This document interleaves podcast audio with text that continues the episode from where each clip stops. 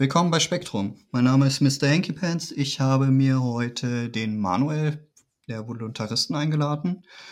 Außerdem ist Jan vom Praxilo Podcast da. Hallo zusammen. Hallo und Servus. Hallo. Wollt ihr euch kurz vorstellen für die, die euch nicht kennen? Ich bin der Jan und ich mache seit etwas mehr als einem Jahr einen Podcast, wo ich ja aus freiheitlicher Sicht mit praxeologischen Anleihen mehr oder weniger verschiedenste Themen angehe. Und ja, ich habe auch einen YouTube-Kanal, wo ich auf verschiedene Videos reagiere, ganz unterschiedliche Themen. Ja, ich bin der Manuel, Manuel Maggio, vielleicht aber eher bekannt als Manuel Mind, so heißt auch mein YouTube-Kanal. Ich treibe schon recht lang mein Unwesen oder äh, lasse meine Gedanken freien Lauf, meistens auf YouTube. Habe dann mal ein Projekt, was vielleicht ein bisschen bekannter ist, freiwillig frei, ähm, ins Leben gerufen. Das ist dann bis 2015 aktiv betrieben worden. Unter anderem eben von mir, ähm, vom Peter und noch vom Michael. Der Peter war ja heute auch eingeladen, den möchte ich an dieser Stelle natürlich äh, entschuldigen, dass es leider nicht geklappt hat. Genau, und mit dem Peter betreibe ich jetzt seit ja, irgendwie so ein, zwei, drei, vier Monaten ein neues Projekt mit dem Namen Voluntaristen, was sich im Moment auch auf YouTube-Videos, äh, Interviews und ja auch Übersetzungen, die der Peter macht, ähm, beschränkt. Aber wir haben natürlich noch viel vor. Ja, und danke für die Einladung. Ja, gern. Ähm, was hat euch denn bewogen, Voluntaristen jetzt aufzumachen, nachdem Freiwillig Frei ja schon diese Reichweite hat? Also ich persönlich, vielleicht als kleine Anekdote dazu, äh, bin tatsächlich über euch, über euer Schaffen, damals über die Jones-Plantage in den Libertarismus reingerutscht. Also das hat mir im Grunde genommen so die Initialzündung gesetzt, weil dieses Video rumgeisterte und das hat mich ein Stück weit überzeugt. Ich war kritisch dem Ganzen gegenüber. Äh, das Freiwillig-Frei-Projekt war eigentlich doch sehr, sehr erfolgreich, würde ich sagen. Mit das erfolgreichste, was wir in dieser Nische hatten ähm, im deutschsprachigen Raum. Warum habt ihr die Voluntaristen daraus gemacht heute? Ja, eigentlich ist es ja was anderes. Also Freiwillig Frei war halt ein Projekt, das hatten wir damals in der Ursprungsform, und ich hoffe, dass ich es jetzt zeitlich hinbekomme, 2010 ins Leben gerufen. Damals der Hauke, der Michael und ich. Und wir waren eben drei Dudes, könnte man sagen, die sich auf YouTube gefunden hatten. Eben alle auch freiheitlich eingestellt. Dann ist recht schnell der Peter dazugekommen. Der Hauke hat irgendwann mal nicht mehr so mitgemacht. Wir haben das ja nie irgendwie hierarchisch geführt, sondern diese Plattform wurde einfach ähm, benutzt und da wurde Content produziert. Und es war einfach klar, dass es äh, in eine Richtung halt geht. Nachdem wir da dann 2015 so den aktiven Betrieb eingestellt hatten, was auch einfach damit zusammenhängt, dass irgendwie alles halt gesagt wurde. Es war damals natürlich auch eine andere Zeit. Wir hatten dann so knapp 20.000 Abonnenten auf YouTube, was für die Zeit natürlich schon mehr war wie zur heutigen Zeit. Und so wie du auch gesagt hast, so ich merke selber, dass es auch immer noch nachhalt. Ja, also mich haben dieses Jahr Leute angeschrieben, unter anderem hatte mich Bodo Schiffmann, den man ja vielleicht auch kennt, den HNO-Arzt, angeschrieben, weil ich gemerkt habe, dass er irgendwann mal über unsere Videos gestolpert ist. Und irgendwie ist es natürlich auch was, wo ich mir denke, die jetzige Zeit hat es wahrscheinlich auch wieder nötiger vielleicht auch. Und warum dann ein neues Projekt? Weil für uns dieses Freiwillig Frei einfach auch einen gewissen Abschluss gefunden hatte. Und ich habe immer noch Zugang zu diesem YouTube-Kanal. Ich gehe davon aus, dass es jetzt gar nicht so viel bringen würde, mit so einem inaktiven Kanal wieder zu starten, auch wenn da so eine hohe Reichweite ist. Und sich einfach besser anfühlt, mit Peter da ein neues Projekt auch jetzt zu zweit ins Leben zu rufen und sich nicht da in alte Federn zu schmücken. Ich gehe auch davon aus, dass ich, wenn der Inhalt gut ist, den wir machen, der auch wieder Verbreitung finden wird. Und dann nehme ich die Challenge auch gerne an, da nochmal bei Null anzufangen. Genau.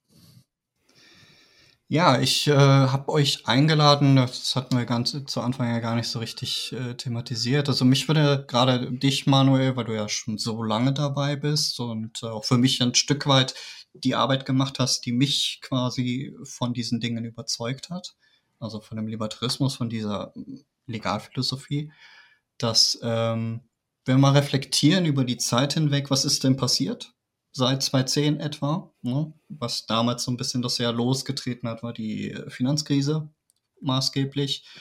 Äh, das Mises-Institut ist ja nicht ungemein älter in Deutschland mit 2008er Gründung.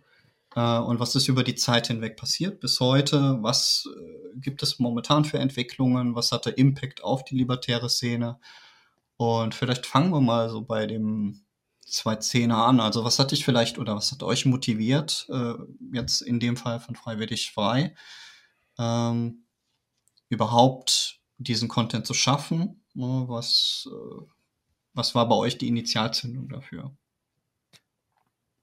Also ob das jetzt bei uns allen, äh, sag ich mal, den gleichen Verlauf hatte, das ähm, kann ich jetzt natürlich nicht sagen. So, ich kam schon an, da hatte sicherlich diese 2009er Finanzkrise einen Teil dazu beigetragen. So, man hat damals halt gemerkt, dass äh, irgendwas halt nicht so stimmt. So, ja. Ob das dann auch noch ähm, Nachwehen von 9-11 waren, damit hat es ja auch irgendwo mal bei mir angefangen. Und das war damals schon so eine Zeit, vielleicht könnt ihr euch erinnern, da gab es dann Alex Jones, Prison Planet, ähm, Polizeistaat und ich glaube, ich bin davor noch so ein bisschen fürs bedingungslose Grundeinkommen sogar gewesen. Also es war irgendwie so eine Kurve, die ich gemacht hatte.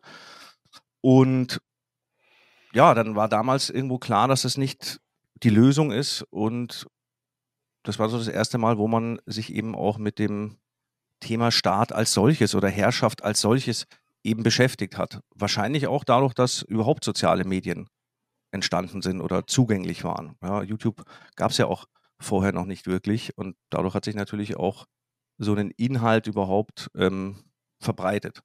Mein Zugang war dann dazu auch, dass es erstmal auf Deutsch eigentlich nichts gab. Also wir alle, die da mit Freiwillig Frei begonnen hatten, hatten einen gemeinsamen Nenner, dass wir damals den ähm, philosophischen Podcast von Stefan Molyneux schon kannten. Ich weiß nicht, ob der euch was sagt. Ähm, ja, schon durchaus. Ja, ja, klar, natürlich. Genau. Ähm, der ja dann auch zu Trump und zu dieser Flüchtlingsthese oder The Thematik wieder äh, zum Staatssie geworden ist und eigentlich seinen eigenen Prinzipien irgendwann mal komplett widersprochen hat. Aber das war so mein erster Zugang zu dem Thema Anarchie. Was bedeutet das überhaupt? Und dann hat man halt irgendwie gemerkt, dass es das gar nicht gibt im deutschsprachigen Raum. Zumindest kannte ich da noch nichts. Genau, und das war natürlich eine gewisse Zeit. Ja, und da hat man angefangen ich würde sagen, 2015, wenn wir das so als vielleicht Phase nehmen, war das Thema ja dann doch schon auch im deutschsprachigen Raum verbreitet. Also es gab viele, ähm, die sich mit dem Thema beschäftigt hatten.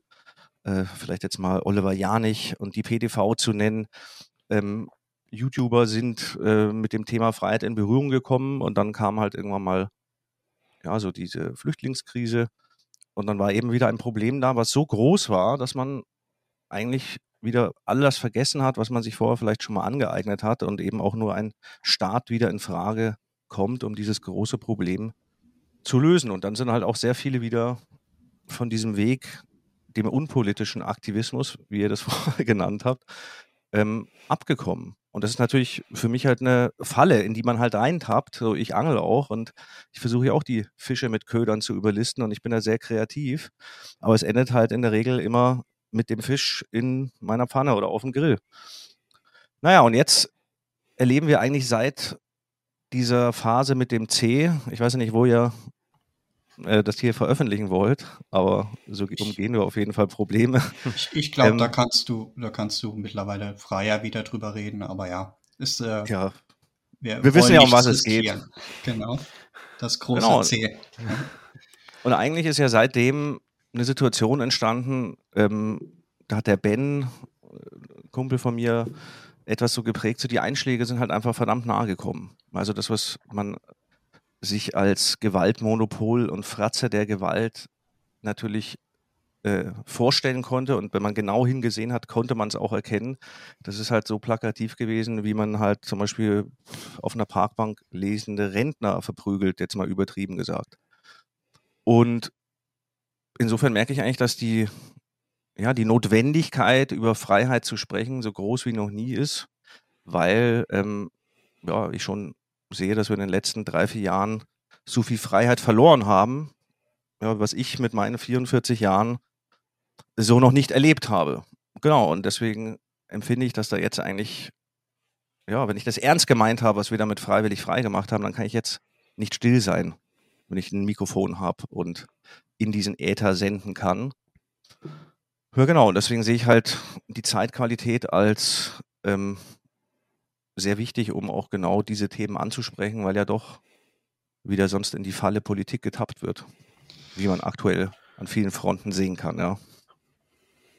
Ja, du hast ja ein guten, äh, gutes Beispiel gebracht mit äh, Bodo Schiffmann. Ne? Also deine Arbeit von damals äh, trägt bis heute Früchte. Ne? All das, was wir produzieren, wird irgendwann die Leute kriegen. Ne? Ich glaube, dass äh, sehr belehrend äh, aufzutreten bringt uns nicht viel. Ne? Die Leute immer wieder zu warnen. Offenbar ist es so, dass die Leute erst durch eigene Situationen, in denen sie dann merken, oh, meine Freiheit ist bedroht, so sehr bedroht, dass ich höheres Leid dadurch habe, dass sie bedroht ist, wie dass ich frei bin. Ne? Dass sie dann erst diesen Weg äh, suchen, was gibt es denn noch? Ne? Und wenn wir das Angebot groß gestalten und genug Adressaten haben oder äh, Sender haben, die auf unterschiedliche Weisen auf die Leute zugehen, dann scheint mir das äh, ja, sehr hilfreich zu sein. Ne? Also jetzt rund um die äh, Corona-Phase hatten wir im Grunde genommen bei den Marktradikalen auch, das war zufällig entstanden auf Twitter, aber einen guten Zulauf, weil immer mehr Leute scheinbar ja schon was gesucht haben, ne? irgendwas gegen den Staat zu haben und gegen diese Art von Zusammenleben. Ähm, aber du hast eben was angesprochen, was ich recht spannend finde. Vielleicht können wir da ja auch mal mit, besser mit reinholen.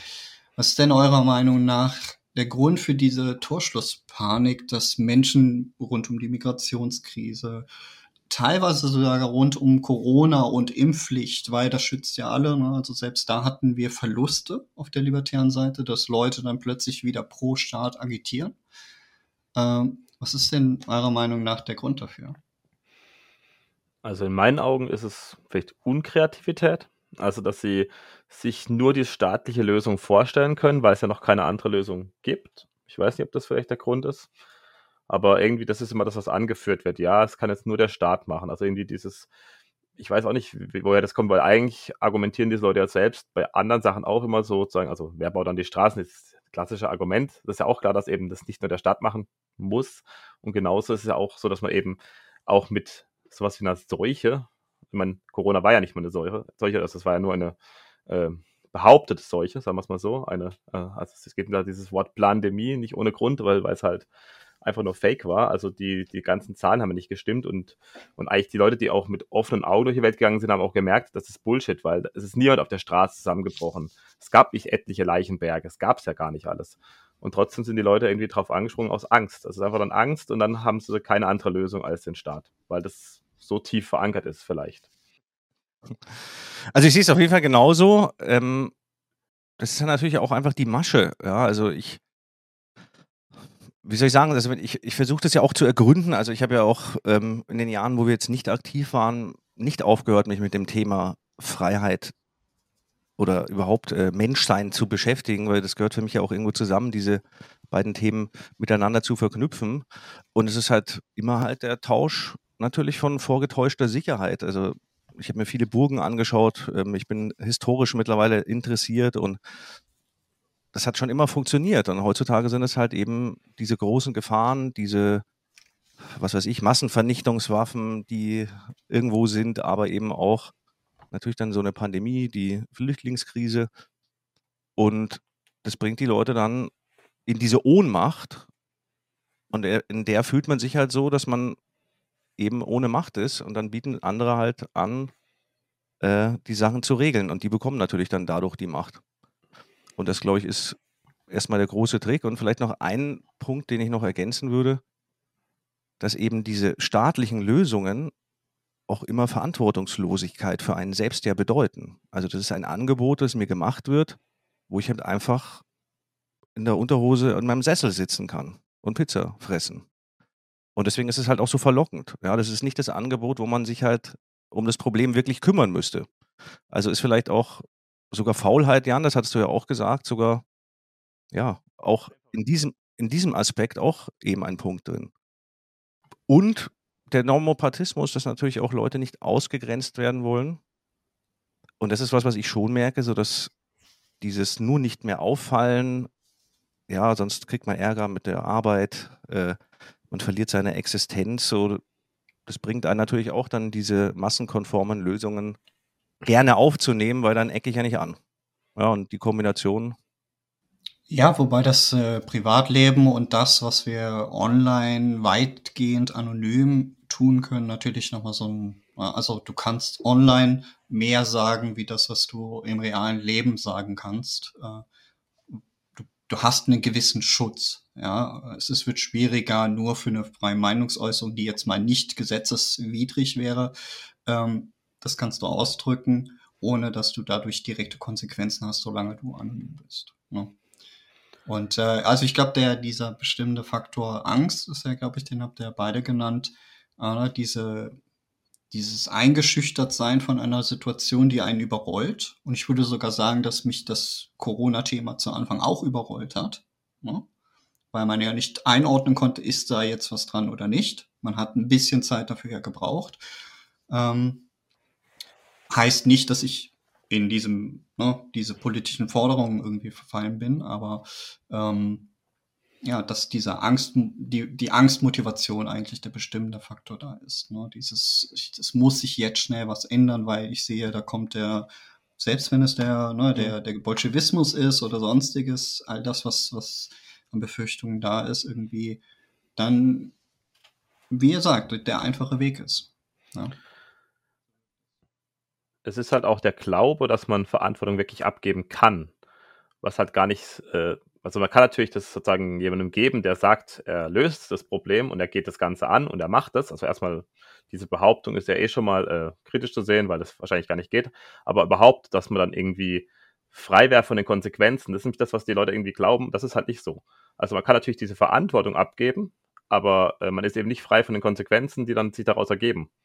Und wenn das dann halt ist, dass man irgendwie auf einmal in einem, äh, ja, in irgendeinem Land aufwacht wieder, wo man irgendwie gar nichts mehr darf und äh, ja, komplett irgendwelchen äh, Herrschern oder was ich was, irgendwelchen Leuten, die halt Macht wollen, äh, ausgeliefert ist, dann äh, ist man dann auch schon daran schuld. Oder ist genauso wie auch ähm, im Dritten Reich konnten die Leute auch nicht sagen, ja, sie haben ja nichts gewusst und haben, äh, weil sie weggeschaut haben. Also das ist ja genauso die Verantwortung. Du kannst ja auch im Endeffekt im Nachhinein sagen, ja, die haben es ja doch gewusst irgendwie. Also das ist genau das Gleiche. Also das ist das Prinzip. Also man kann ja nicht wegschauen und dann sagen, ja, das geht mich ja nichts an. Also man ist halt trotzdem mit Schuld. Also man ist irgendwie nicht frei von der Verantwortung dadurch. Also nicht komplett zumindest. Es holt einen dann wahrscheinlich ein, früher oder später, ja. Die Konsequenzen des Handelns ähm, den kann man nicht umgehen. Es sind halt Umwege und man, man nimmt es vielleicht halt nicht mehr als die Konsequenz seines Handelns wahr. Ja? Ich bin mir sicher, dass viele diese Corona-Maßnahmen nicht cool fanden, aber sie halt hingenommen haben und auch jetzt nicht in Verbindung gebracht haben mit dem äh, Gehorsam, den man vielleicht selbst halt auch leistet. Ich hätte noch einen Punkt, der mir auch gerade noch dazu eingefallen ist. Ähm, es ist halt auch so diese Komplexität der Probleme, dass also diese Gefahren, also von einem selber nicht mehr überprüft werden können. Ja, ist ja auch mit der, mit der ganzen Klimageschichte so, ich kann halt nicht einfach rausgehen und das jetzt für mich widerlegen oder nicht. Genauso ist es auch äh, mit Corona natürlich gewesen. So, ich kann halt einfach das sehen, was ich sehe. Genauso ist es auch mit diesen ganzen kriegerischen Sachen. So, es ist alles natürlich auch medial so aufgebaut, dass sich gar keiner mehr in der Lage fühlt, ähm, das zu verstehen. Und dann ist man ja automatisch in dieser passiven Haltung, weil ja nur der Staat mit seinen Beratern in der Lage ist, eben diese Situation zu durchschauen. Ja, wobei mein Kritikpunkt da so in der libertären Bubble wäre schon, man hat die Mechanismen durchschaut. Man hat sich im Bestfall auch ein Stück weit in libertäre Theorie eingelesen, so dass man das auch wirklich für sich abschließend als äh, verargumentieren kann, dass man wirklich eine gefestigte Meinung hat. Und dann kommen Dinge wie der Russlandkrieg, wo dann auf einmal Leute, die sich als libertär bezeichnen, äh, Dinge fordern wie jetzt bitte ein NATO-Einsatz, der ja Implikationen hat, dass Menschen vor Ort, das ist ja das, was logisch daraus wird, ne, in diese Intervention einzugreifen, Vielleicht mit einer guten Motivation insofern, dass Leben geschützt wird, aber die ganzen Implikationen daraus, wie beispielsweise die Wehrpflicht für jeden, der irgendwie eine Waffe halten kann in Deutschland, weil NATO Deutschland gehören zusammen. Also bedeutete das ja für jeden in Deutschland, der eine Waffe halten kann, dass er in den Krieg geschickt würde. Ja, im, im schlechtesten Fall. Dass man als Libertärer so eine Forderung ausstößt, frage ich mich, haben die in dem Moment alles vergessen? Oder bewerten sie dann, wie jeder Etatist das tut, ihre Angst höher, wie das äh, individuelle Recht des Einzelnen, darüber zu bestimmen, was er tut und was er nicht tut?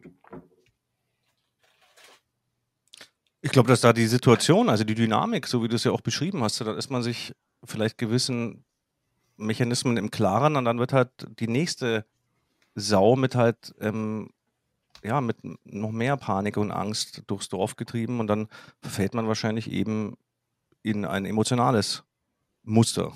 Ja, anders kann ich mir das auch nicht erklären so.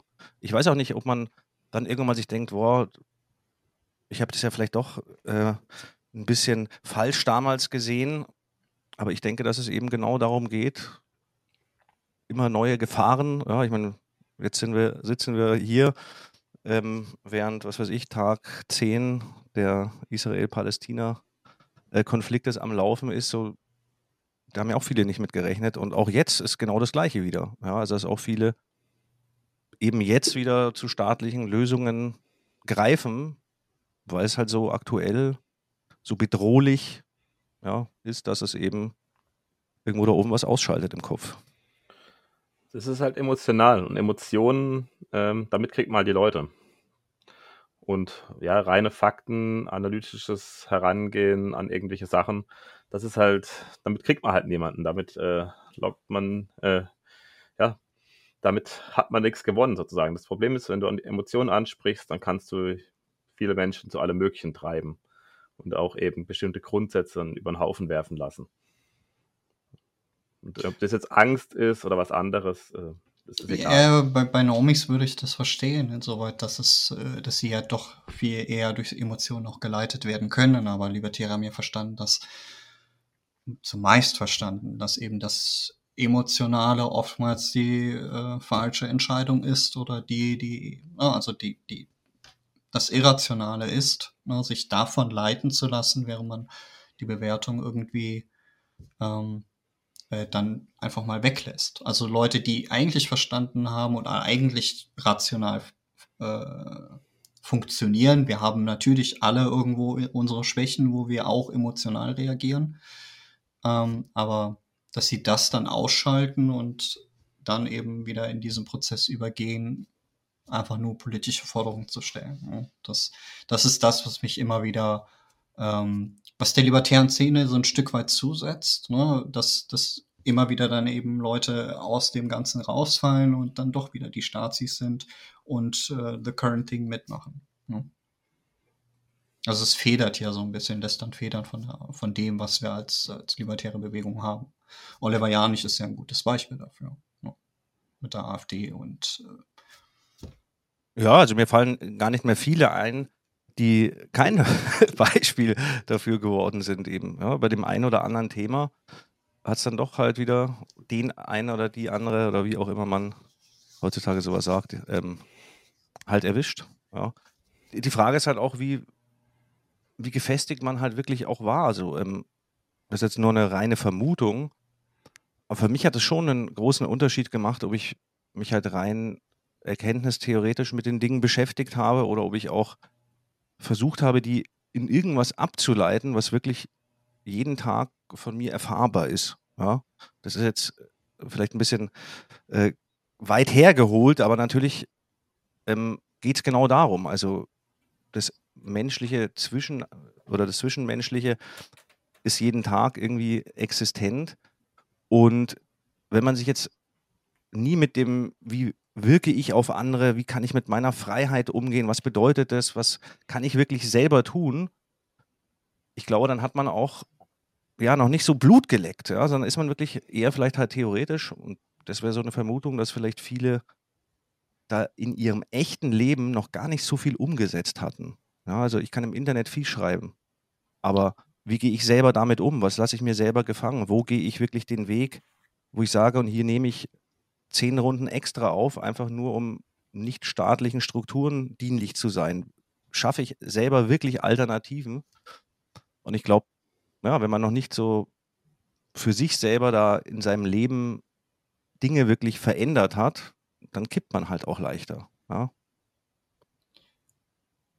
Vielleicht auch so ein Stück weit der Faktor, dass man es im Privaten vielleicht wirklich versucht, das Umfeld zu überzeugen, aber da doch sich die Zähne drin ausbeißt und dadurch irgendwie die Flinte ins Korn wirft und äh, dann wieder in diese alten Muster zurückfällt. Habt ihr vielleicht habt ihr Ideen oder habt ihr Empfehlungen, wie man, wie geht ihr im privaten Leben damit um, wenn ihr da auf Widerstände stoßt? Ähm, und vielleicht, wie geht ihr damit, wie geht ihr überhaupt vor, um Leute vielleicht von dem zu überzeugen?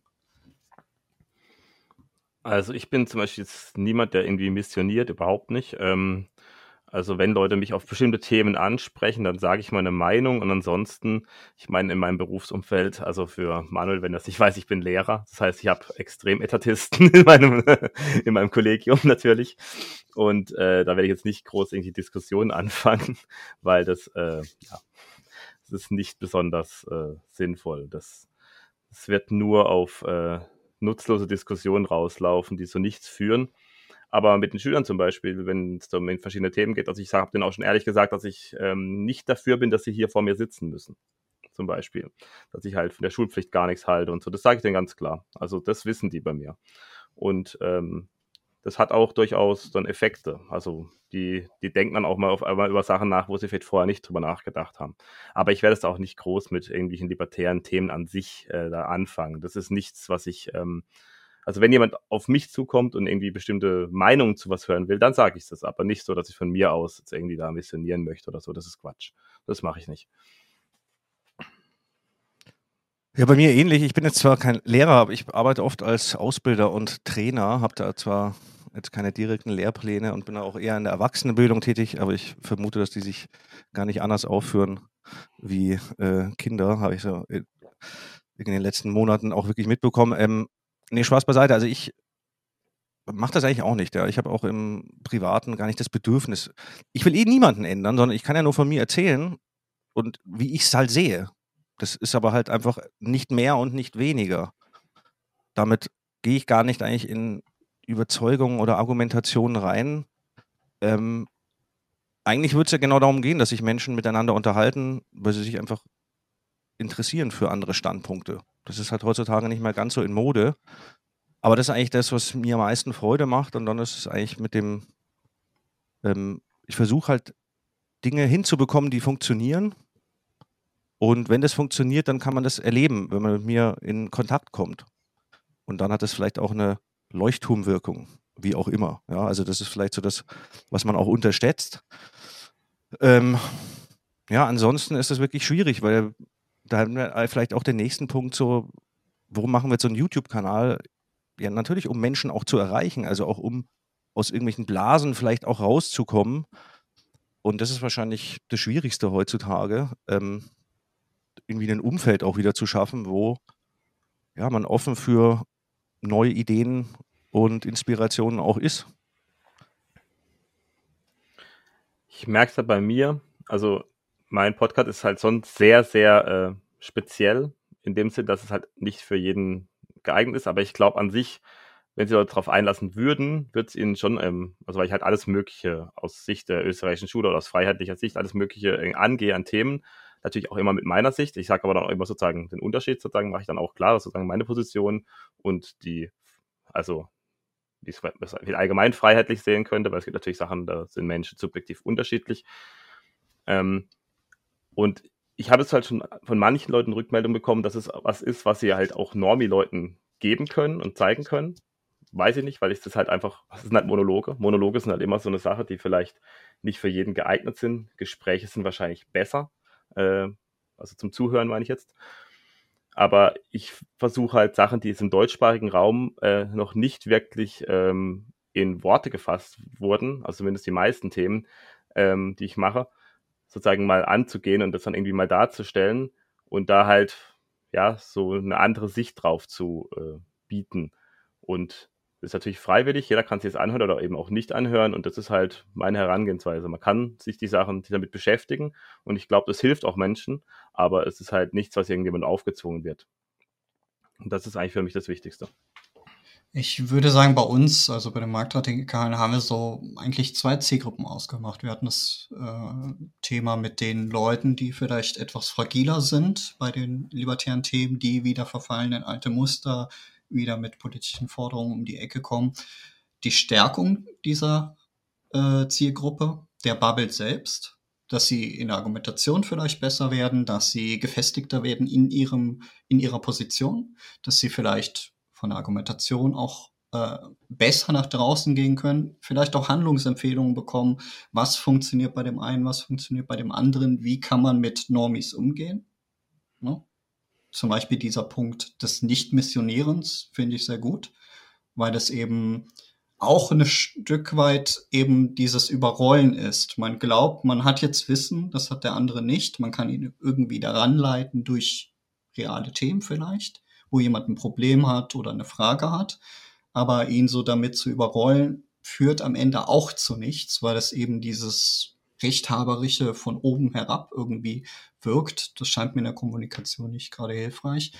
Und dann haben wir natürlich die Zielgruppe der Normis, die aber letzten Endes bei unserem Angebot, ne, wir machen Videos, irgendwie selbst drauf kommen müssen oder Libertäre, die unsere Videos dann weiterreichen. Hier schaut ihr das mal an. Ne, die Jones Plantage als repräsentatives Beispiel. Ich habe das ja nicht ähm, ich habe es nicht mal durch eine libertäre Plattform bekommen, auf der ich konsumiert habe, ähm, sondern es mm, trug halt Früchte auch in anderen Blasen, in denen ich heute glücklicherweise nicht mehr bin. Ja, aber das vielleicht, weißt du, das wäre vielleicht auch noch so ein Punkt. Ich habe ja da auch schon ein paar Ausflüge gemacht. Ich habe das äh, mit Musik versucht, aber ich glaube, dass es auch wichtig ist, dass es einfach Spaß macht, sich mit solchen Themen zu beschäftigen. Und da sind natürlich Gespräche, Podcasts, Vorträge, Videos. Ähm, das eine aber jetzt auch zum Beispiel Veranstaltungen. Sowas finde ich auch wirklich etwas, was man vielleicht noch hervorheben kann, wenn man Möglichkeiten hat, aber eben diese Erlebbarkeit auch davon und dass es ja gar nicht so trocken und nur so theoretisch eben sein muss. Ja, also ich kenne viele Leute, so denen wird es schwierig, jetzt das Mises-Institut schmackhaft zu machen. Ja, ähm, da muss man halt einfach Bock drauf haben und dann gibt es eben sehr viele Inhalte, die wie eine Bibliothek zur Verfügung stehen.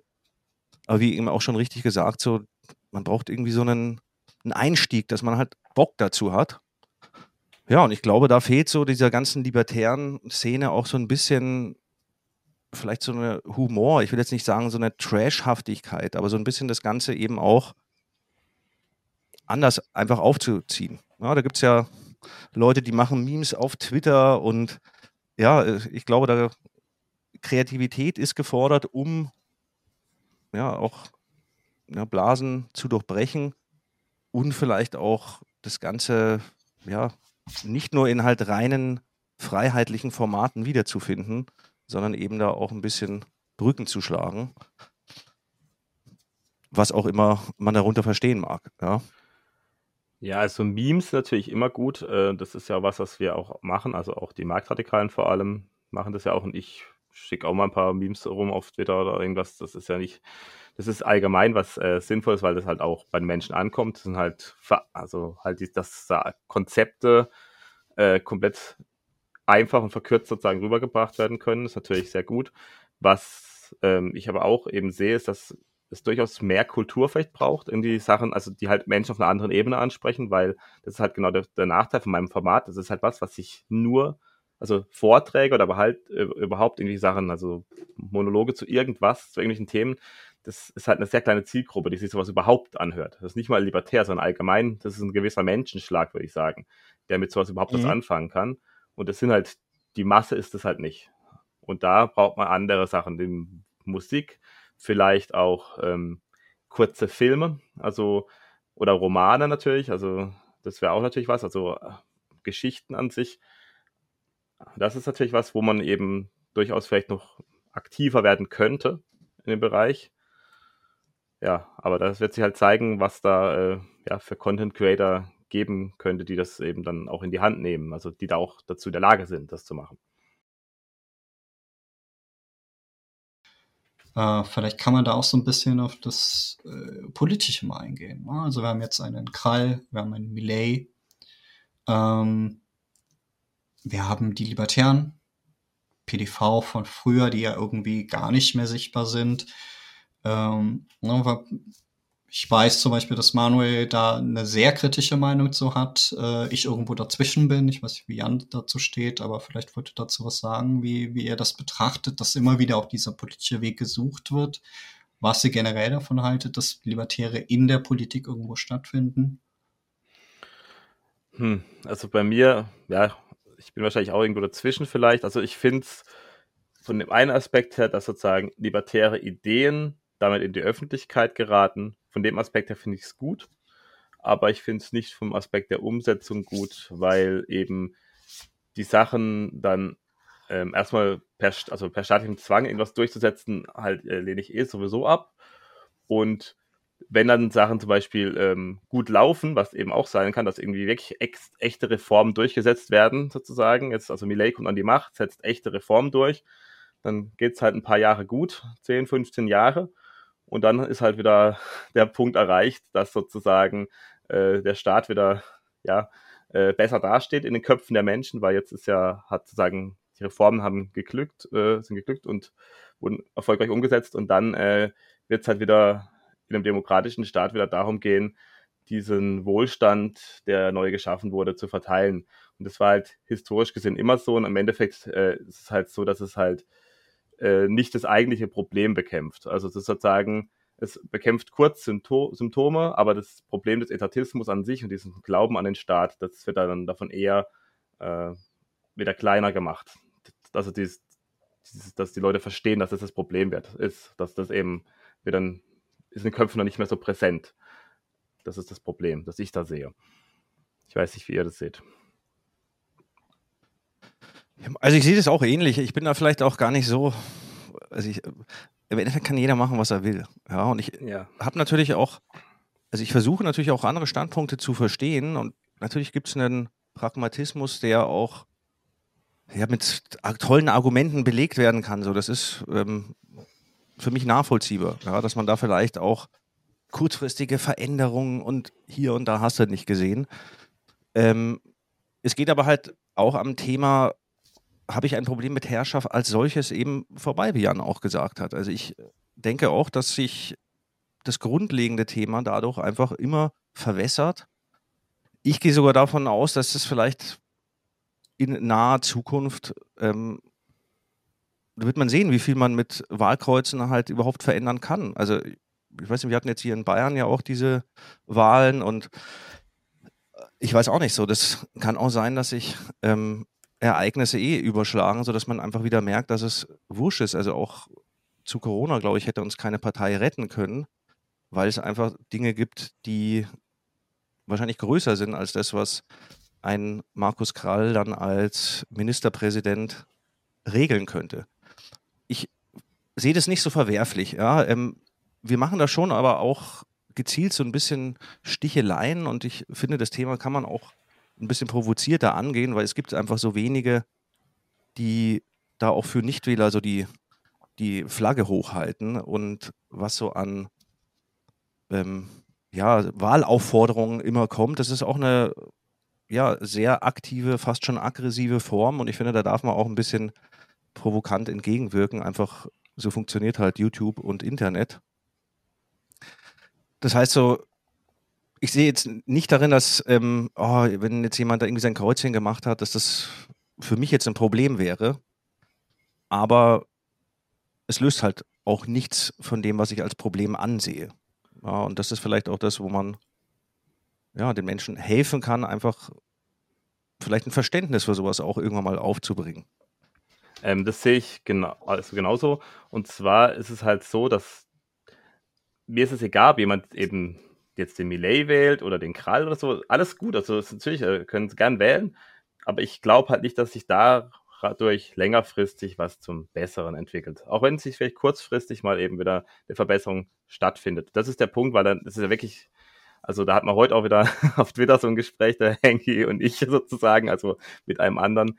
Das ist halt genau das Thema. Also das ist halt wirklich, ähm, also die fühlen sich richtig angegriffen davon persönlich, wenn man eben im Endeffekt sagt, man äh, ist es nicht auf der Seite von Kral oder Millet oder von wem auch immer und man würde es jetzt nicht wählen, man ist trotzdem nicht Wähler und das ist dann halt irgendwie dann, dass man dann der Sache schaden würde oder so. Das ist dann irgendwie so ein Vorwurf, der dann kommt und das ist halt, ähm, die Sache ist halt für mich die Freiwilligkeit und nicht irgendwie bestimmte ökonomische Reformen jetzt durchzuziehen.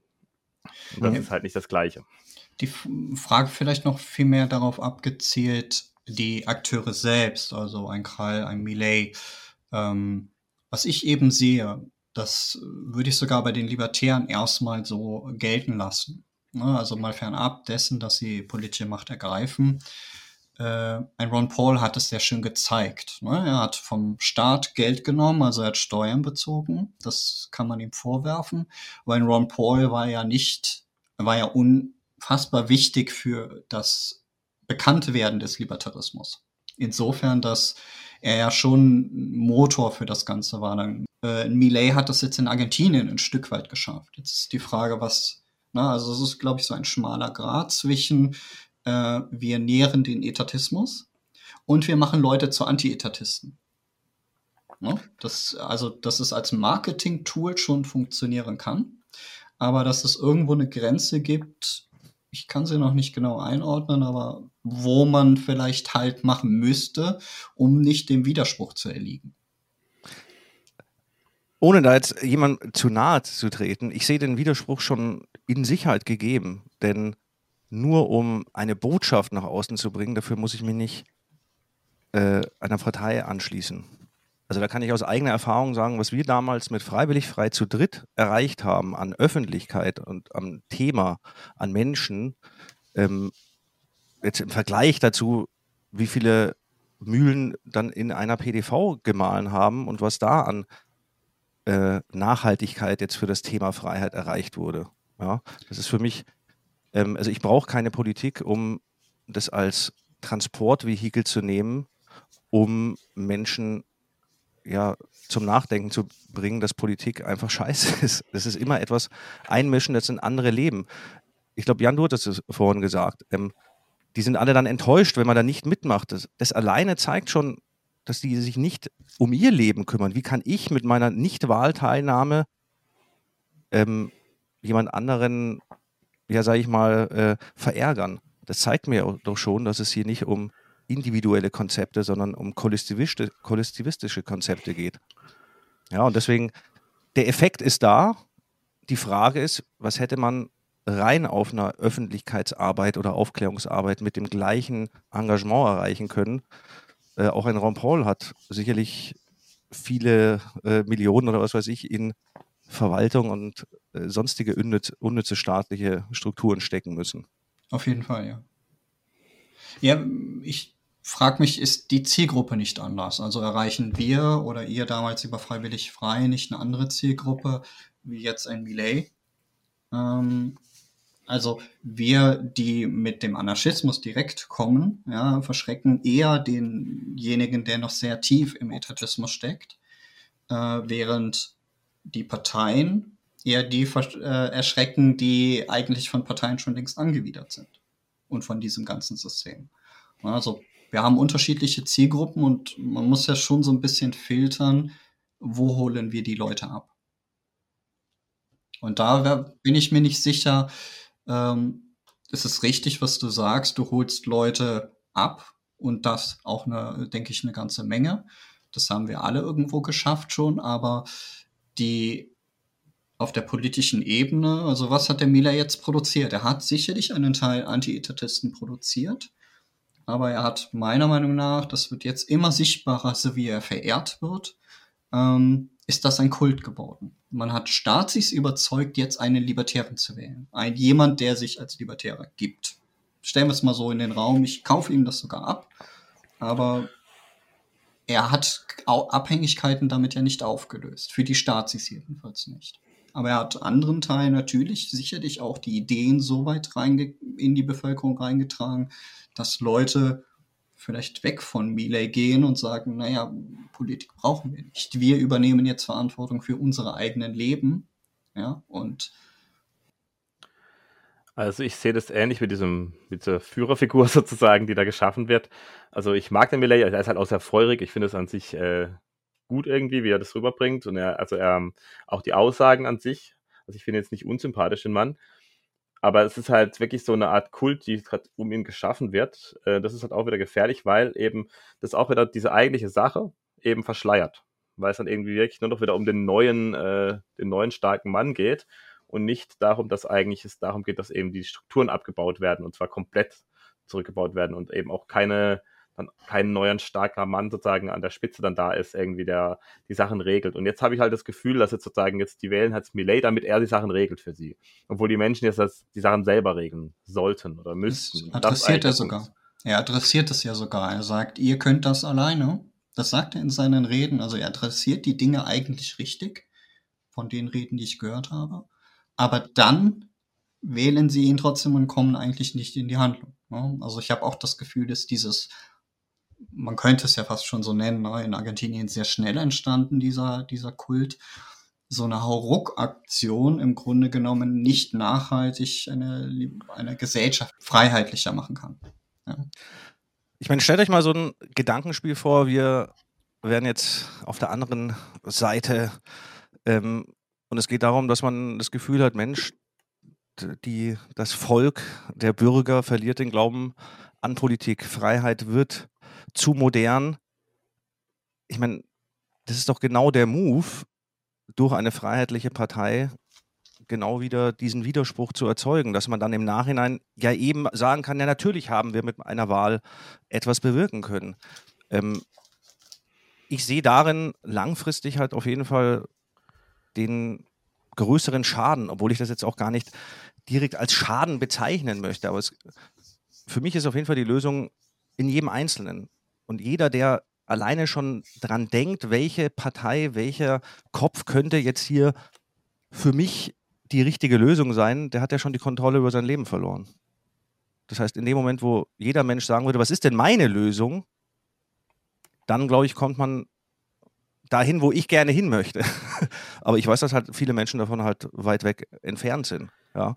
Und solange sich Menschen nicht selbst in der Lage sehen, auch den Staat loszuwerden, dann werden wir den eh nicht los. Und, wir, und genau dieses Gefühl, selbst in der Lage zu sein, den Staat loszuwerden, genau dieses oder dieses Bewusstsein wird durch politischen Aktivismus meiner Meinung nach zerstört. Das Problem ist ja auch, dass viele Menschen den Staat wollen.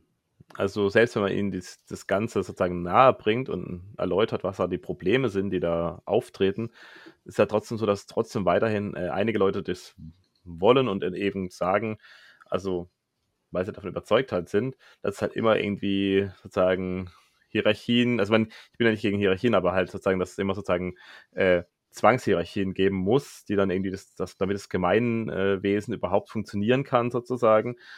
Und das ist ja auch das, ähm, in einer ja, freiheitlicheren Welt wird es ja trotzdem weiterhin eben Regionen geben, die wahrscheinlich sehr, ja, sehr etatistisch äh, wären. Aber die Möglichkeit, halt freiere Wege zu gehen, wäre halt das, was zumindest schon mal wünschenswert wäre. Und dann könnte man ja, hätte man vielleicht auch einen Vergleich. Das ist halt auch das Problem für die Normis, wenn man es mal so nennen will, dass die keinen echten Vergleich haben. Äh, sozusagen, dass die sich einfach nicht vorstellen können, wie es äh, freier ablaufen könnte.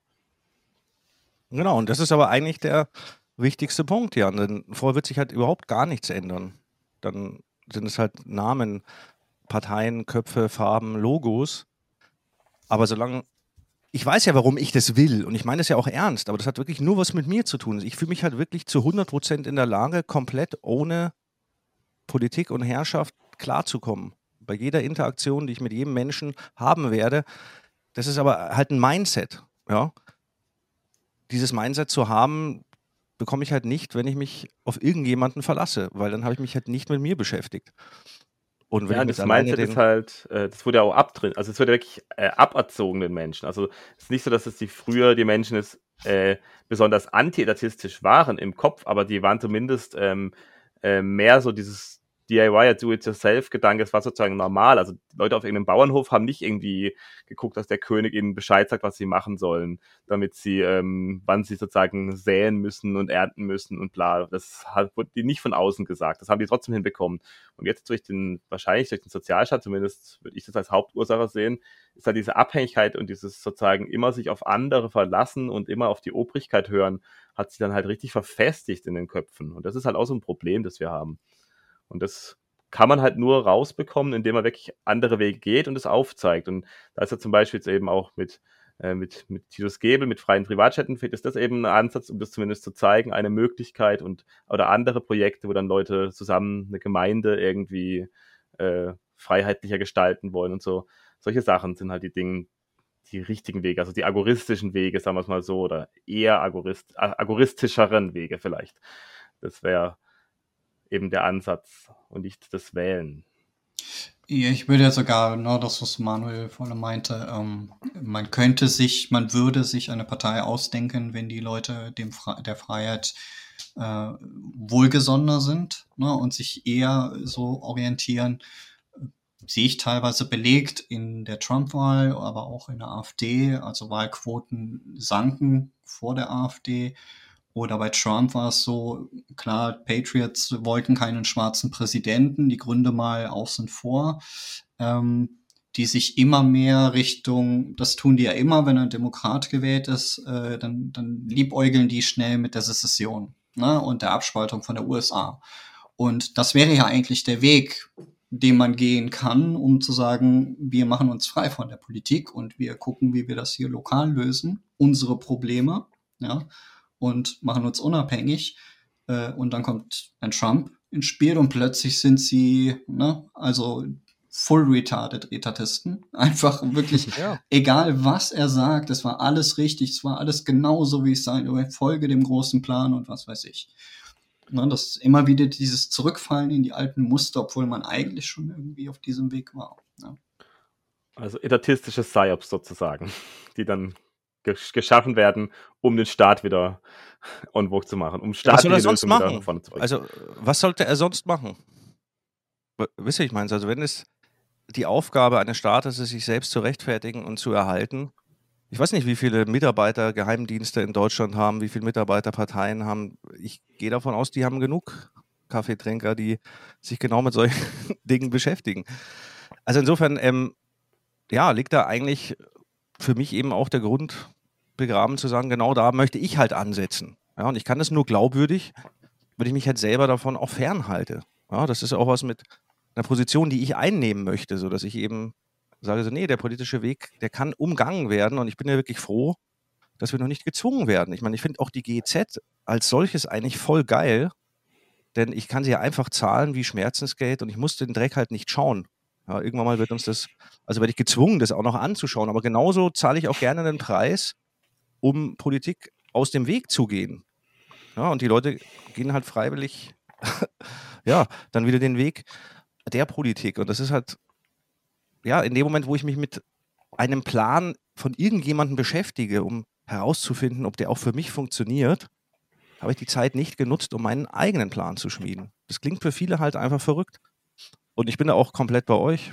Also, wenn ich mir mein Umfeld, meine Mitmenschen anschaue, ich weiß nicht, ob, wir, ob ich da überhaupt 10% so sehen könnte, die ja, bereit sind, auch selbstverantwortlich wirklich ein Leben zu führen. Ja, und alle anderen brauchen Betreuung.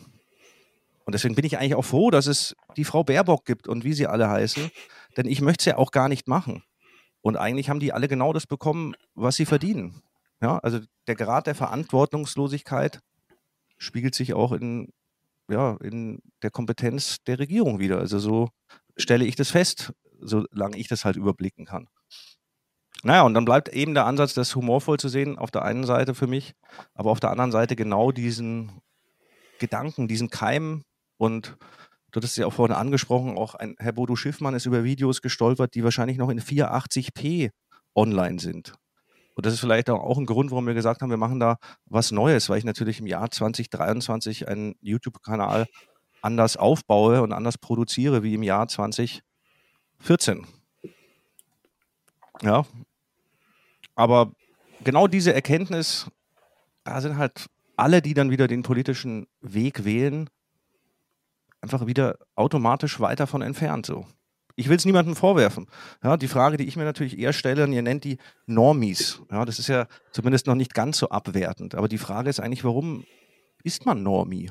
Oder Sozis? Äh, warum? Warum? Was, was passiert? Ja, und wenn wir das nicht klären können, dann finden wir auch nicht den, glaube ich, den Ansatzpunkt, wo wir sowas auflösen könnten, weil dann ist dieser Prozess einfach ähm, fortlaufend. Ja, und da würde ich halt gerne ansetzen, zu verstehen, warum sind erwachsene Menschen immer noch so verantwortungslos?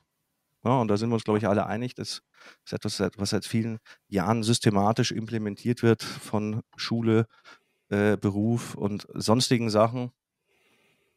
Ja, genau, und dafür brauche ich halt auf jeden Fall keine Partei, um Menschen irgendwie drauf Bock zu machen, einfach, ja, sich selbst zu sein. Ja, und auch ja. den Mut zu haben, eigene Wege zu gehen. Ja, es ist eigentlich ähm, relativ klar. Es ist halt die Sozialisation und die ähm, hängt von sehr vielen verschiedenen Faktoren ab. Und es ist halt klar, wenn halt von morgens bis abends sozusagen alles, was wir so staatlich haben, als komplett normal und als notwendig und was ich was dargestellt wird, dann wird es auch wenig hinterfragt. Also es gibt ja Leute, die ähm, ernsthaft jetzt halt ARD, ZDF, also Tagesschau gucken und meinen, sie hätten irgendwie kritische Gedanken in irgendeiner Weise. Das ist halt völlig absurd, weil das ist halt, also das ist halt sozusagen, das ist der Mainstream, der, der, der da vermittelt wird. Und die kennen meistens die anderen Positionen noch nicht. Ich meine, das sieht man ja auch dadurch, dass zum Beispiel jetzt Leute wie Millet oder auch Kral oder wer auch immer, jetzt wenn die dann mal auftreten, dann werden die als rechtsextrem geframed. Dann ist halt auch die Frage, ja gut, ähm, also was ist, was ist eigentlich an Libertarismus rechtsextrem? Also das macht überhaupt keinen Sinn. Also wenn Libertarismus rechtsextrem wäre, dann was, was waren dann die Nazis? Also das ist dann halt die andere Frage.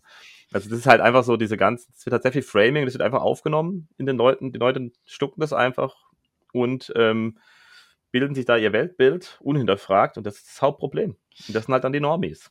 Aber ist das nicht ein Stück weit der Beleg? Vielleicht können wir das nicht im Einzelnen messen, wer jetzt da welchen Erfolg hat, aber für unsere Arbeit ein Stück weit auch eine Bestätigung, dass ich glaube, Manuel wird das äh, besser kennen wie wir alle, weil er am frühesten dran war mit den Themen.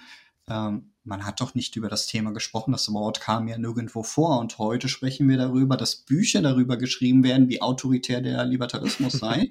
Oder äh, der Rundfunk der, oh, guck mal, die bösen Libertären, Karl S. Ja, also das ist doch eigentlich eine Anerkennung dafür, dass diese Ideen immer prominenter werden und sie nicht mehr umhin kommen, gegen diese Ideen anzukämpfen und sie dann eben entsprechend zu framen. Ja, ich meine, das Framing ist ja auch deswegen, also es ist halt effektiv, weil viele halt sich dann nicht tiefer mit der Materie beschäftigen und sich damit nicht auseinandersetzen, nicht wirklich damit auseinandersetzen, sondern einfach nur das schlucken, was ihnen halt vorgegeben wird. Und es ist ja auch so, dass zum Beispiel, also wenn jetzt über Libertäre gesprochen wird, wird eben zum Beispiel jetzt eben der Karl S., den ich ja, ich kannte den gar nicht, bis ich dieses Video gesehen habe, also ich habe mich damit einfach nicht beschäftigt, ähm, wird halt genannt, der halt überhaupt kein Libertärer ist.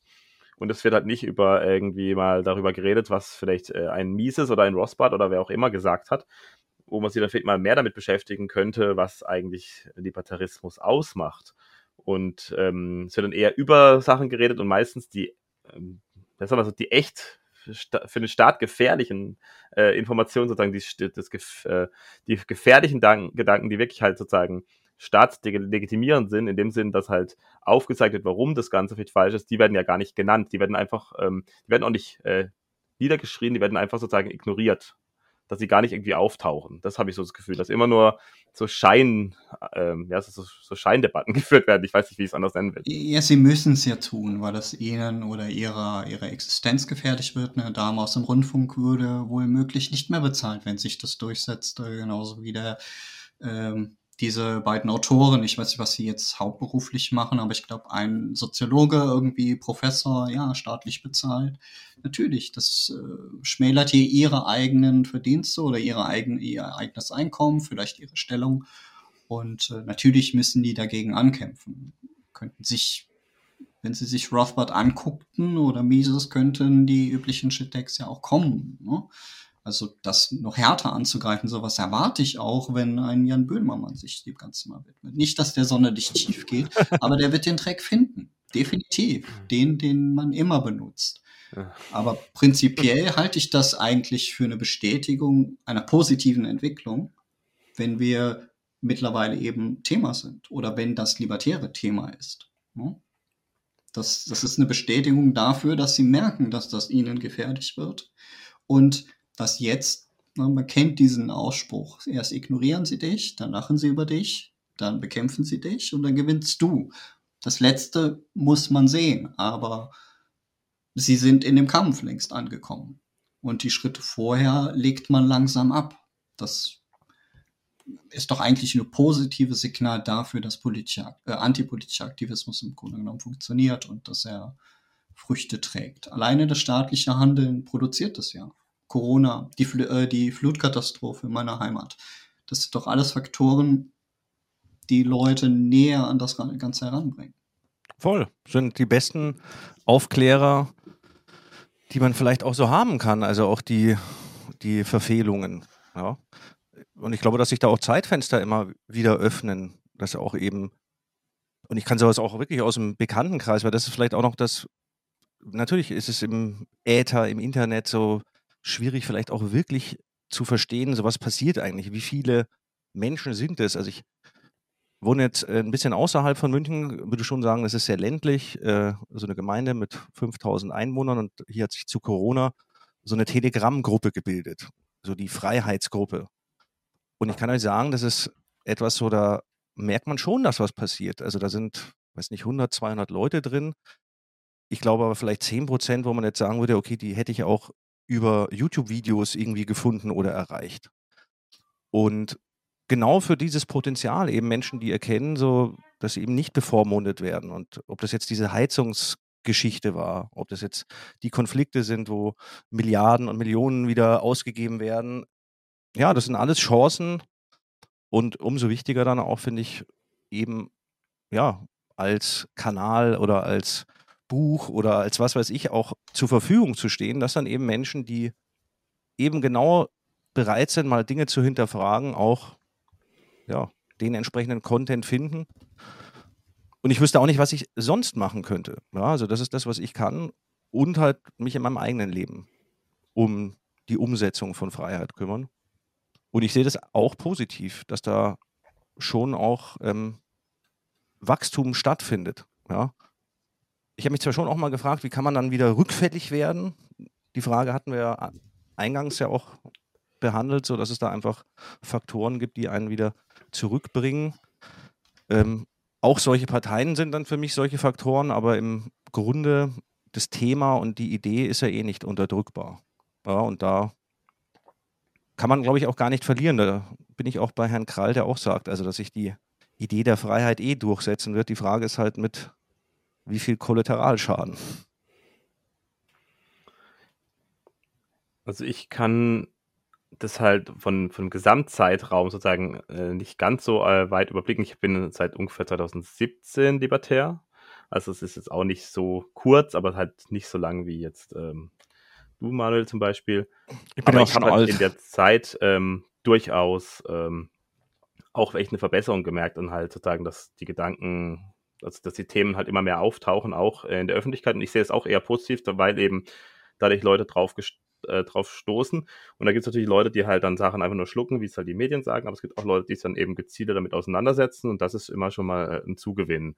Weil sobald du dich nämlich gezielt damit auseinandersetzt und schaust, was die Leute selber sagen, über die geredet wird, also nicht nur über Leute sozusagen, also nicht sozusagen, was sagt jemand über Mises, sondern was sagt Mises zum Beispiel, weil ähm, sobald du dann an dem Punkt bist, äh, dann äh, werden schon einige, also sozusagen überzeugt dadurch und das ist definitiv nicht schlecht. Also ich meine, ich bin, ich bin über Horst Lüning, also nicht libertär geworden, aber sozusagen da bin ich überhaupt in so eine wirtschaftliche Schiene, das ist 2013 schon war das. Und dann habe ich irgendwann äh, ein paar verschiedene Kanäle gefunden, Gunnar Kaiser und alles mögliche. Und dann bin ich so ein bisschen, dann habe ich mich, habe ich Blankatz gefunden und dann war es eigentlich so, das war so mein Werdegang, was Libertarismus anging.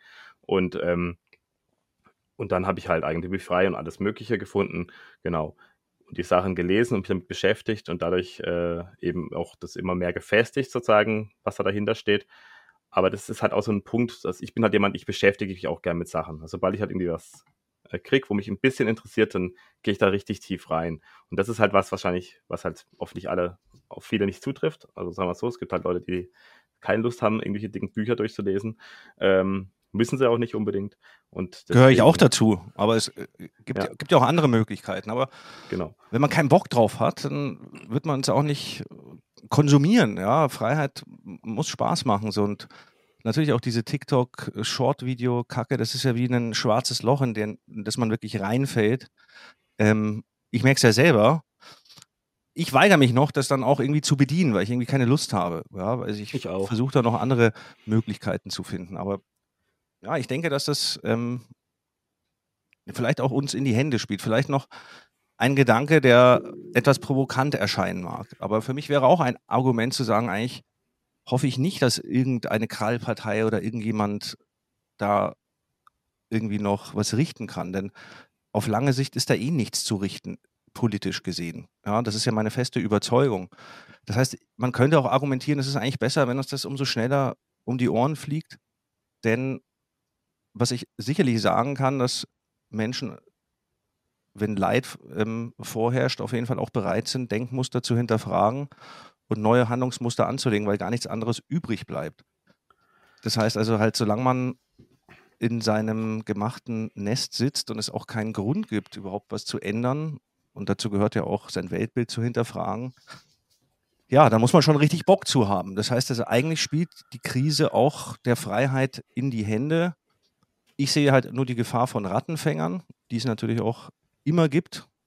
Und das ist vielleicht auch ein Part, den ich halt gerne ähm, übernehmen möchte, so gut es wie möglich ist, eben da ja eine Option auch ja, vorstellen zu können, wie man vielleicht diesem ganzen Strudel entgehen könnte. Ja, ähm, ich sage jetzt nicht, ich freue mich, wenn es hier uns allen bald dreckig geht, aber ja, ich denke, eine gewisse Entwicklung ist eh nicht aufhaltbar, egal was politisch passiert.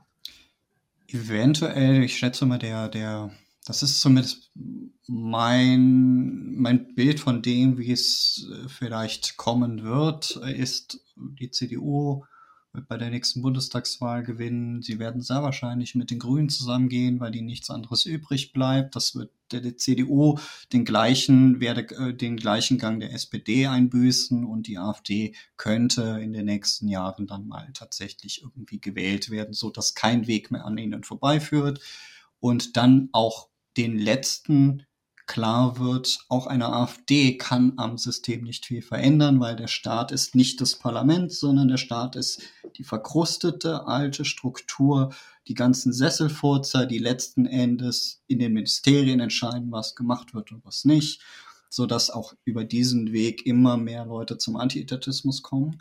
Dieser, diese Einsicht über das, was reell, reell passiert, statt die Einsicht darüber, dass Leute davor warnen. Ja könnte ich mir vorstellen, dass das so kommt. Und dann könnte ich mir vorstellen, dass auch vielleicht, selbst wenn ein Krall, ich rechne im Krall keine, keine 5% aus, ähm, dass selbst wenn so jemand mal irgendwie in diese Stellung käme, dass auch dann wieder Leuten bewusst würde oder ne, gewahr würde, dass es über den politischen Weg keine Lösungen gibt all diese Kompromisse, die eingegangen werden müssen. Vorhin hatten wir ein Beispiel von der Libertären Partei in der Schweiz. Ähm, die haben für den Mindeststeuersatz mitgestimmt, weil ne, Opportunismus, die haben dann abgewogen, was ist jetzt schlimmer? Ja. Wie willst du denn darüber, also das, das, was Liberale meiner Meinung nach gar nicht verstehen, über den politischen Weg gibt es keine Freiheit. Es ist immer ein, ein ich, ich bekämpfe vielleicht ein paar wenige Freiheitseingriffe, ja, die kann ich auch irgendwie abwehren, aber auf der, auf der anderen Seite verliere ich einfach so viele Freiheiten, dass das nicht in der Waage ist. Insofern, äh, du kannst nicht mehr den Status quo an, an Freiheit aufrechterhalten über die Politik. Das ist ja. mein Blick darauf und das scheinen viele noch nicht zu verstehen, verstehen zu wollen. Die müssen sehr wahrscheinlich einfach mal durch diese Situation durch, dass es über das Politische immer mehr erodiert dass es dann irgendwann in dieser Situation mündet. Dass die Leute einfach sagen, wir haben keinen Bock mehr, wir haben keine Lust mehr, das jetzt immer und immer und immer wieder zu versuchen. Du, irgendjemand von euch hat ja gesagt, dass ähm, du aus dem Überflutungsgebiet kommst, oder? Wer war das? Ich. Jan, du? Ja. Nee, Henki. Henki Ah, kommt aus dem Henki. Ähm, ich war da ja nicht. Ich stelle mir das aber auch so vor, dass da Menschen gemerkt haben, ja, dass sie sich halt selber helfen müssen, weil der Staat eben nicht hilft. Ja. Ich weiß nicht, was dann da an Vertrauensschwund äh, Schwund auch übrig bleibt, aber ich denke, dass halt eben die Realität auch natürlich der beste Aufklärer ist. Und Also ich Also- weiß, dass, dass sie nach der, kurz nach der Flutkatastrophe, der, der, der eigentliche Landrat wurde natürlich entlassen, der wird da wahrscheinlich auch im Gefängnis landen. Ähm, aber sie haben dann nach wie vor Parteien gewählt, so wie sie das immer tun. Aber es hat zumindest das gesamtgesellschaftliche, den Zusammenhalt vor Ort etwas gestärkt und dazu geführt, dass die Leute gesehen haben, okay, der Staat mischt sich hier in Situationen ein, die wir eigentlich selbst lösen können, äh, verhindert, dass wir es lösen, indem, ach, die Straße muss aber so oder so gebaut werden, statt wir brauchen jetzt eine Straße, ja, oder die ganzen Handwerker, die aus ganz Deutschland, teilweise aus Europa kamen, mit ihren Traktoren und mit all dem Equipment und einfach geholfen haben, angepackt haben, während dann ein THW da stand, das ja so halbstaatlich ist, ähm, und gesagt hat, nein, das darf aber so nicht sein. Das, das schärft das Ganze, das ist ein Prozess, wo wir, glaube ich, ja alle durchgegangen sind. Ich war auch nicht beim ersten Konsum des Videos äh, der Jones-Plantage überzeugt, sondern es ist ja ein Prozess, den man geht, diese ganzen etatistischen Denkmuster abzulegen, weil man sich Dinge anders erschließt. Und ich glaube, diesen Prozess hat man im Ahrtal schon ein Stück weit losgetreten. Sind es jetzt deswegen Anti-Etatisten nicht? Nein. Ja, aber es ist, aber es ist vielleicht ein Keim schon mal da, genau. den man auch halt erlebt hat, so dass das einfach funktioniert. Einfach vielleicht auch eine Bestätigung zu, weißt du, das hat auch was für mich, ich vertraue, das hört sich jetzt vielleicht ein bisschen blöd an, aber ich vertraue schon an das Menschsein und das möchte ich jetzt nicht als gut oder schlecht darstellen, aber ich vertraue, dass der Mensch ähm, menschlich ist und das ist für mich nicht menschenfeindlich. Ja? Und das eigentlich in keinem ein Etatist steckt. Ja, das ist so mein, meine Grundprämisse. Und wenn es so ist, dann kann man das auch irgendwie stoppen, eben dass Etatismus eingetrieben wird. Ja, da wären wir natürlich bei dem Thema, dass die Lösung wahrscheinlich irgendwo auch bei den Kindern liegen wird. Aber genauso kann man es halt auch wieder loswerden, genauso wie man halt auch eine Software von seinem Rechner einfach deinstallieren kann. Aber das ist halt was, was man halt, da muss man Bock drauf haben. Da muss man irgendwie auch bereit sein zu sagen, okay, und das, was ich bis jetzt gedacht habe, das ist halt Bullshit. Ja. Und das ist ja bei den Leuten nicht der Fall, die dann für Politik argumentieren, ja, die dann eben richtig sauer werden, wenn man sagt, ich gehe nicht zur Wahl. Mach ich. Ja. Ja, was machst du dann stattdessen? Ja, nichts. Ja, was sollte ich denn stattdessen machen? Wenn ich was scheiße finde, brauche ich ja keine Ersatzhandlung. Ähm, Gehe ich halt ein Eis kaufen oder was weiß ich, ja. Ich, ich investiere die Zeit in etwas, was mir, ähm, was mir was wert ist. Ne? Genau. Ich habe es Ja. mehrfach versucht, auch über Twitter, scherzhaft auch ein Stück weit, ähm, dazu zu anzustiften. Hier, euch ist doch die Stimme was wert. Wollt ihr sie abkaufen? Ja. Ich nehme Krypto gegen, gegen Wahlstimme. Könnt ihr haben. Ne? Also da wäre ich auch sofort dabei. Ich hatte das mit dem Peter auch schon besprochen. Also vielleicht bauen wir so eine Art Ebay auf. Also so eine Art, ähm, also wenn irgendjemand programmieren kann, ich hätte da wirklich ja. Lust, also so, wo, wo Menschen so wie ich halt die Stimme abgeben, ich würde halt meine Schmerzensgrenze, also 500 oder 1000 Euro ist der Startpreis. Und je nachdem, ich gehe dann auch grün wählen, wenn entsprechend viel bei rumkommt, ähm, würde natürlich das Ganze auch so krass ad absurdum führen. Also, wir haben ja noch ein bisschen Zeit, vielleicht schaffen wir es ja. Ja, so 0,1 Bitcoin für zur Wahl gehen. Kann man machen. Du, man muss ja sehen, wie verzweifelt die ja dann auch teilweise sind. Also insofern schauen wir doch mal. Es kommt auf jede Stimme an, werde ich dann auf jeden Fall verkünden. so ein Blödsinn, ja. Das glauben die aber wirklich. Ja, und ich meine, da sehen wir es ja auch schon. Nee, es ist auf jeden Fall für mich, umso öfter ich halt auch drüber nachdenke, es gibt nur Punkte, wo mir klar wird, dass ich da nicht mitmachen kann, weil ich mich halt selbst verarschen würde. Ja? Sei es, wie Stimmen ausgezählt werden, was überhaupt dabei rauskommt, sodass gar nichts damit zu tun hat, was am Ende dann auch regiert. Ich meine, ihr könnt ja diese Rechenspielchen, wie viel Prozent müsste die AfD bekommen, um äh, in der Regierung zu sein? Ja, das sind so viele Sachen, die ja eigentlich klar sind, sodass man sich das sparen kann. Ja, und für mich gibt es da dann halt zum Glück auch kein Weg zurück mehr. Also ja, das, da, da stecken viele Annahmen drin. Ne? Einfach die AfD müsste 50 Prozent sehr wahrscheinlich kriegen, wenn alle sich dagegen wehren, mit denen zusammenzuarbeiten.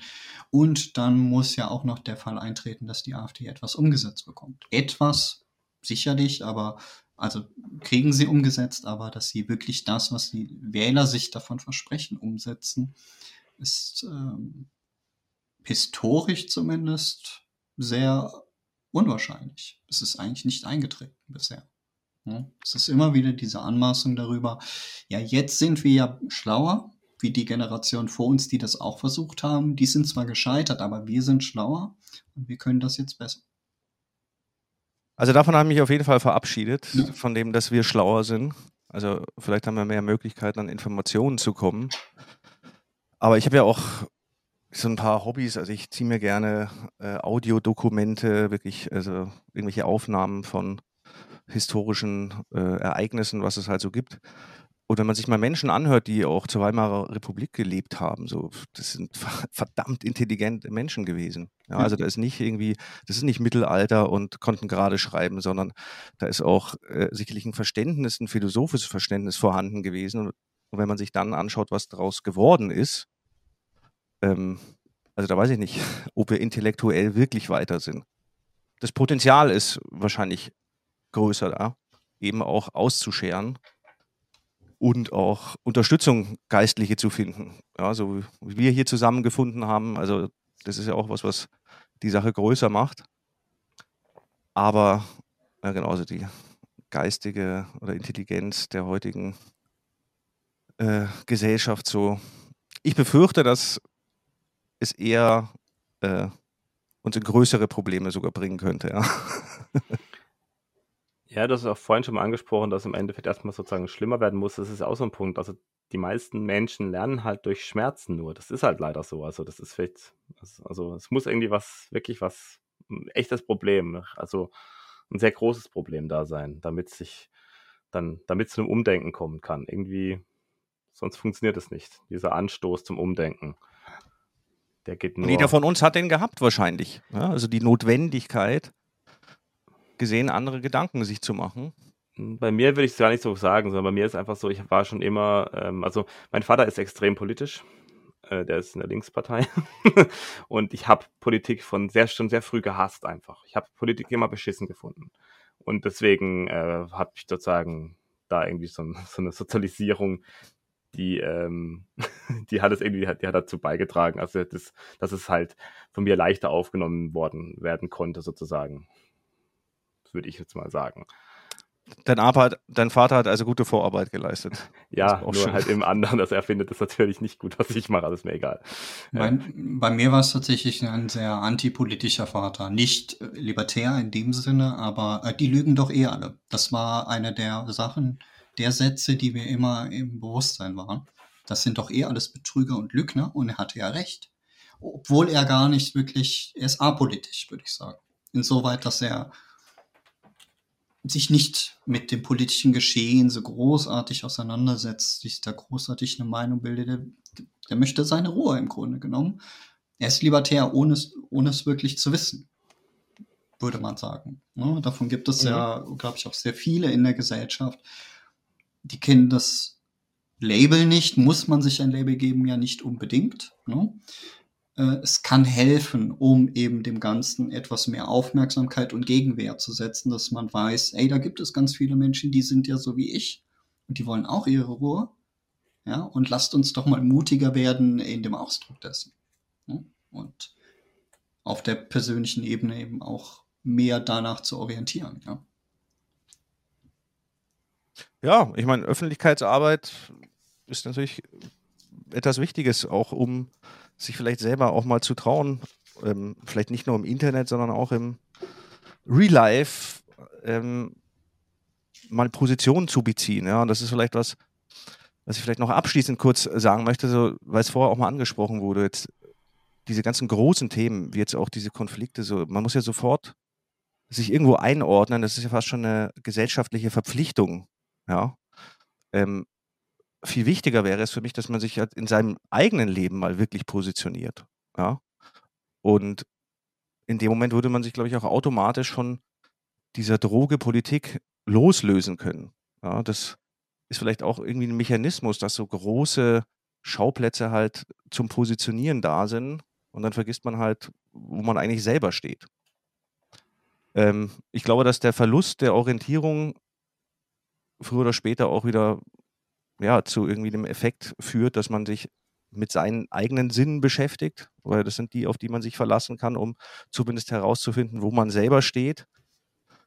Ähm, und ja, vielleicht der Verlust von Komfortzonen äh, dürfte da auf jeden Fall dien dienlich sein. Ja, also das ist etwas, was mich irgendwie so ein bisschen entspannt auch auf diese ganze Situation blicken lässt. Und auch wenn sie nicht entspannt ist zurzeit, aber ähm, ja, diese Widersprüche und die Möglichkeit eben zu erfahren, ja, was Herrschaft alles äh, an Leid auslösen kann, spielt uns ja dann doch irgendwo in die Hände.